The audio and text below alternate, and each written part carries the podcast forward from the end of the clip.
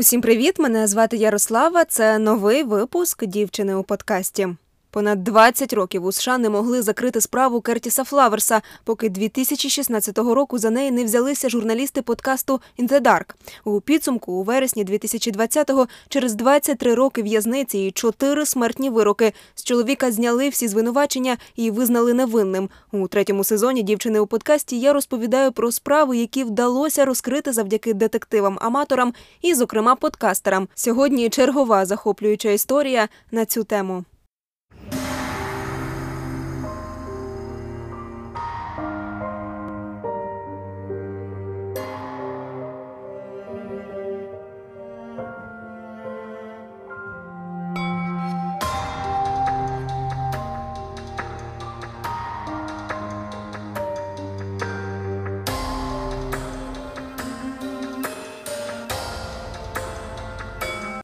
Рано вранці, 16 липня 1996 року, хтось увійшов до меблевого магазину в центрі Вайнони, невеликого містечка на півдні США, і холоднокровно розстріляв чотирьох співробітників. Усі вони померли від пострілів у голову. Це був один із найжахливіших злочинів за всю історію маленького містечка. Слідчі звинуватили у вбивствах темношкірого чоловіка на ім'я Кертіс Флауерс – Однак судовий процес затягнувся на довгі роки. Чоловіка судили шість разів за один і той самий злочин і чотири рази засуджували до смертної кари. Лише після того, як 2016 року на справу звернув увагу кримінальний подкаст «In the Dark», Верховному суду США вдалося відновити справедливість. Ведучі подкасту провели ретельне розслідування, унаслідок якого рознесли в пух прах лінію обвинувачів, вказали на численні помилки слідства і расову упередженість прокурора. Зрештою, у вересні 2020 року з Кертіса Флауерса зняли всі звинувачення. Чоловік провів у в'язниці майже 23 роки. Щоб зануритися в життя американської глибинки, де стався злочин, команда подкасту «In the Dark» на чолі з провідною розслідувачкою Меделін Барон цілий рік провела у Вайноні. Під час розслідування журналісти поговорили з десятками городян, підняли архівні справи, вивчили стенограми судових засідань і опитали очевидців подій 20-річної давності. У результаті їм вдалося виявити Шість ключових помилок слідства, які призвели до того, що невинну людину мало не стратили на електричному стільці. Справа проти Кертіса Флауерса спиралася на три основні зачіпки: ймовірний маршрут, яким обвинувачений, нібито йшов уранці в день злочину, пістолет, який, на думку слідчих, він використовував для вбивства, та ув'язнені, яким, за їхніми словами, він зізнався у в'язниці. Однак після розслідування журналістів «In the Dark» ці звинувачення розсипалися. Друзі, у мене є телеграм-канал, який так і називається Дівчина у подкасті. Будь ласка, переходьте за посиланнями, які є в описі до цього випуску, і підписуйтеся на цей канал. Там я публікую новини про маніяків, вбивства, різні цікаві е, якісь історії. Також Обов'язково публікую, що подивитися на вихідних, тому я думаю, що вам сподобається. За версією слідчих, вранці 16 липня 1996 року Кертіс Флауерс вийшов із будинку, в якому жив разом із своєю дівчиною та її дітьми, і пішов до фабрики Анжеліка. На парковці поруч із нею він вкрав пістолет із машини свого прийомного дядька. Після цього чоловік вирушив до меблевого магазину, де і скоїв убивство. Насамперед, журналістів Інтедарк насторожила неправдоподібність е, маршруту. Навіщо злочинцеві робити величезний гак і кілька разів проходити практично по всьому місту? Крім того, на допиті Флауерс надав слідчим алібі. Приблизно о 9.10 він зайшов по пластир до будинку своєї сестри Прісцили. Е, вона жила на сусідній вулиці. Після того, як поранив руку, готуючи сніданок. Там він провів близько 15 хвилин, що підтвердила сестра обвинуваченого, його двоюрідний брат і друг. У такому разі у Флауерса залишалося близько 20 хвилин на те, щоб вкрасти пістолет і скоїти вбивство. О 10 ранку господар меблевої фабрики виявив трупи своїх працівників. Розслідувачі поставили під сумнів і слова свідків, на підставі яких і було складено цей маршрут. По-перше, очевидці давали свідчення через кілька тижнів або навіть місяців після вбивства. Так, Мері Жанет Флемінг викликали на допит через сім місяців після початку слідства. При цьому в розмові з ведучою подкасту Меделін Барон вона зізналася, що за свідчення їй пообіцяли винагороду. Крім того, під час надання свідчень свідки не повідомляли нічого особливого. Вони описували, як побачили сусіда, який просто йшов вулицею. Було дивно, що вони звернули увагу на цю деталь. Журналісти Інзедарк взяли інтерв'ю у свідків, але ті відмовилися говорити. Про справу один із ймовірних очевидців Джеймс Едвард Кеннеді і зовсім почав водити розслідувачів за ніс, кажучи про КДБ, теорії змови і російських шпигунів, які підслуховують його через кулькову ручку. Але знаєте. Те, враховуючи взагалі, що можуть робити російські спецслужби і російські шпигуни, можливо, він був правий і його таки підслуховували через кулькову ручку. Отже, розслідувачі поставили під сумнів правдивість показань свідків і маршруту вбивства, який будували з їхніх слів. Другий пункт обвинувачення знаряддя вбивства. На місці злочину слідчі знайшли кулі та гільзи калібру 0,380 тисячних. Точно такий самий калібр був у пістолета, який вкрали з машини дядька Флауерса в день злочину. Щоб порівняти ймовірне знаряддя вбивства і кулі з місця злочину, з пістолета стріляють у так зване контрольне середовище, наприклад, у воду. Потім фахівці порівнюють позначки на кулях і завдяки цьому розуміють, з якої зброї було скоєно вбивство. Однак у справі Флауерса пістолет так і не був знайдений, тому криміналісти не змогли провести точного балістичного аналізу. Кулі з місця злочину порівнювали з кулями, що застрягли в пеньку біля будинку його дядька. Розслідувачі також згадують звіт Національної академії наук 2009 року, в якому ця академія поставила під сумнів надійність багатьох методів судової експертизи, включно з балістикою. Таким чином довіряти свідченням експертизи не можна. Нарешті питання викликає сам дядько Флауерса, власник пістолета. Спочатку саме він був підозрюваним, але в якийсь момент слідчі відмовилися від цієї ідеї. Журналісти Dark так і не знайшли пояснення цьому в слідчих документах. Зате вони виявили цікавий запис допиту. На ньому дядько Флаверса каже, що його племінник знав про пістолет у машині, а на перехресному допиті додав, що сам поклав зброю в автомобіль напередодні. Навіщо дядькові знадобився пістолет напередодні вбивства? І як Флауерс міг дізнатися про те, що зброя знаходиться саме в машині, якщо зазвичай вона лежала в іншому місці, задається питанням Меделін Барон.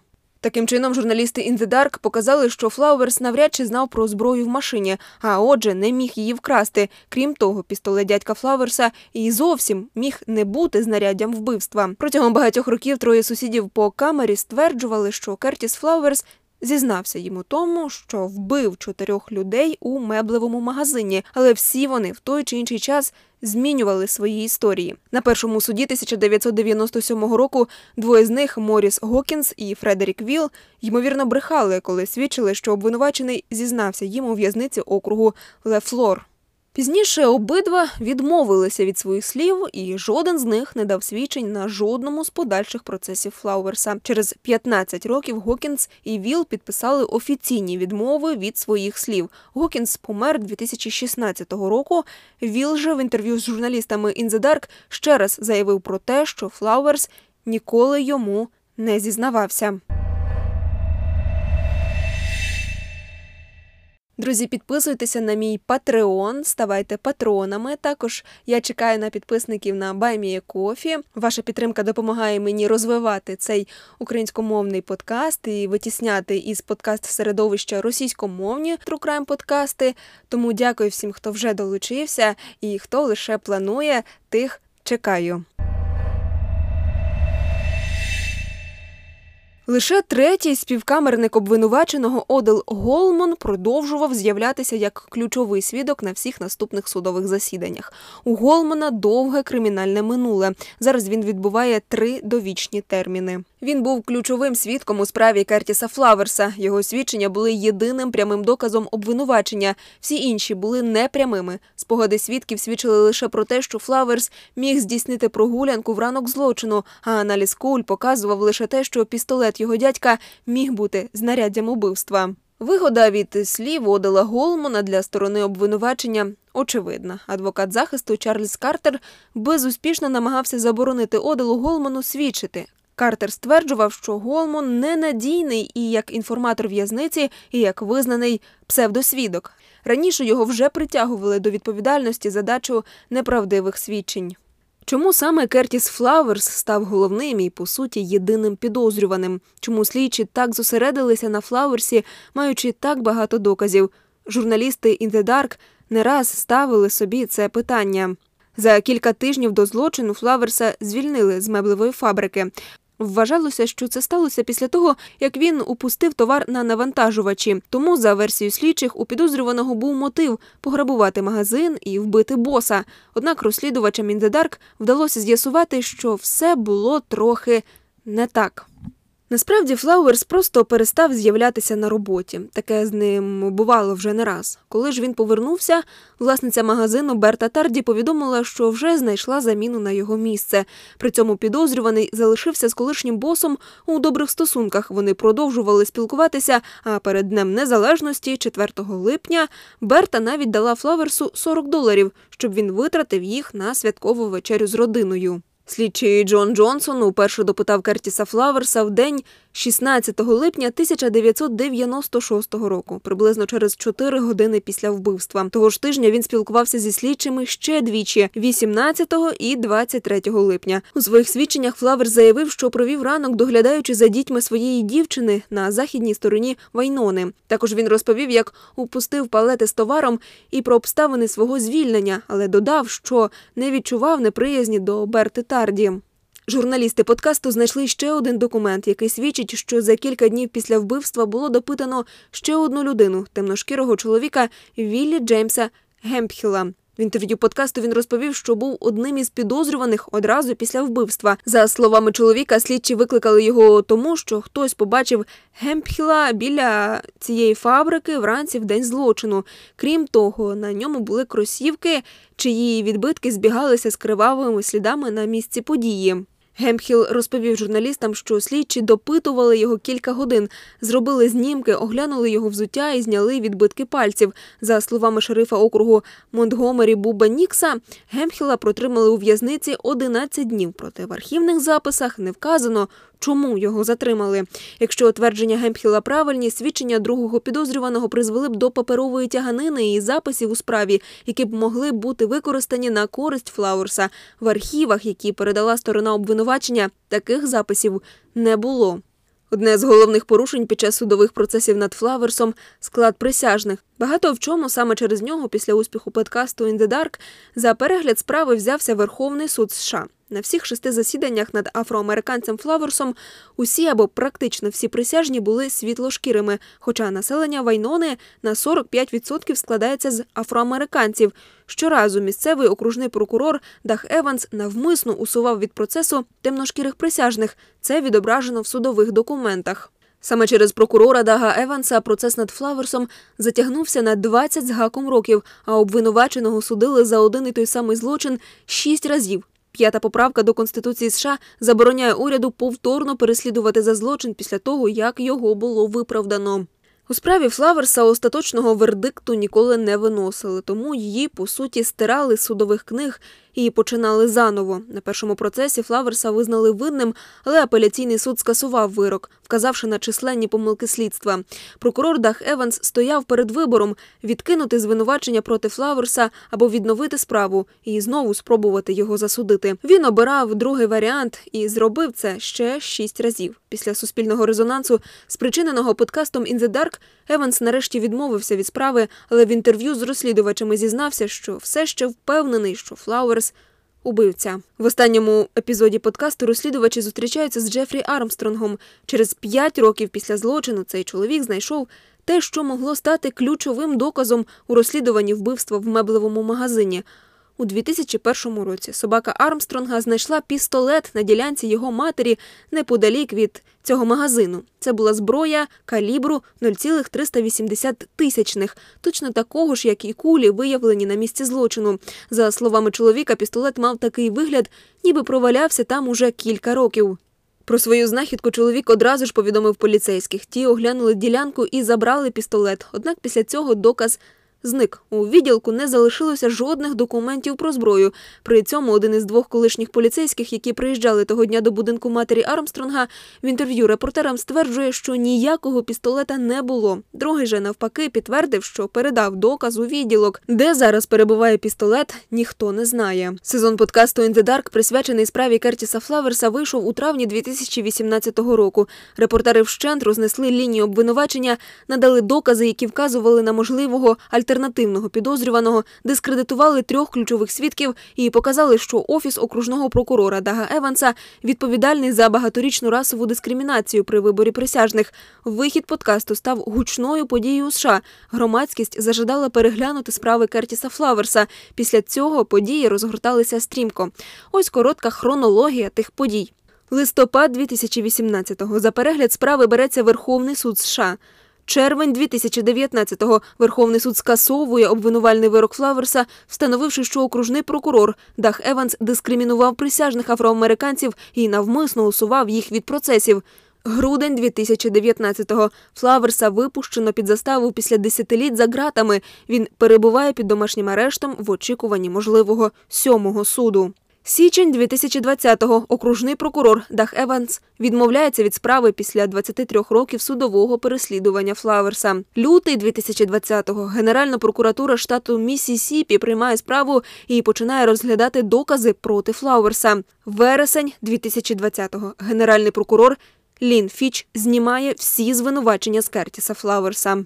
Тож хто стоїть за «In the Dark»? Подкаст випускає одна з найбільших радіокомпаній США American Public Media. З 2016 року «In the Dark» встигли завантажити понад 70 мільйонів осіб. А обидва сезони про справу 11-річного Джейкоба Ветерлінга, якого викрали і вбили в 1989 році, і про Кертіса Флаверса стали переможцями міжнародної премії Пібоді, яку присуджують за видатний внесок у розвиток радіо і телемовлення. Успіх «In the Dark» пов'язаний не тільки з колосальною розслідувальною роботою, що стоїть за кожним випуском, а й з харизмою його ведучої Меделін Барон. Протягом годинних випусків вона ретельно розплутає кожну справу, крок за кроком занурюючи слухачів у хід розслідування. У неквапливу і плавну розповідь вона вплітає сотні подробиць і деталей, які дають змогу поглянути на справу з іншого боку. Кожен випуск супроводжується уривками з інтерв'ю Меделін Барон з ключовими свідками, аудіозаписами судових розглядів і свідченнями обвинувачених. У всіх випусків «In the Dark» є окрема сторінка на сайті. Там можна прочитати додаткові матеріали про розслідування, ознайомитися з протоколами засідань, письмовими розшифровками свідчень свідків і обвинувачених, зазирнути до архіву і побачити фотографії з місця події, схеми, знімки доказів і багато інших матеріалів слідства.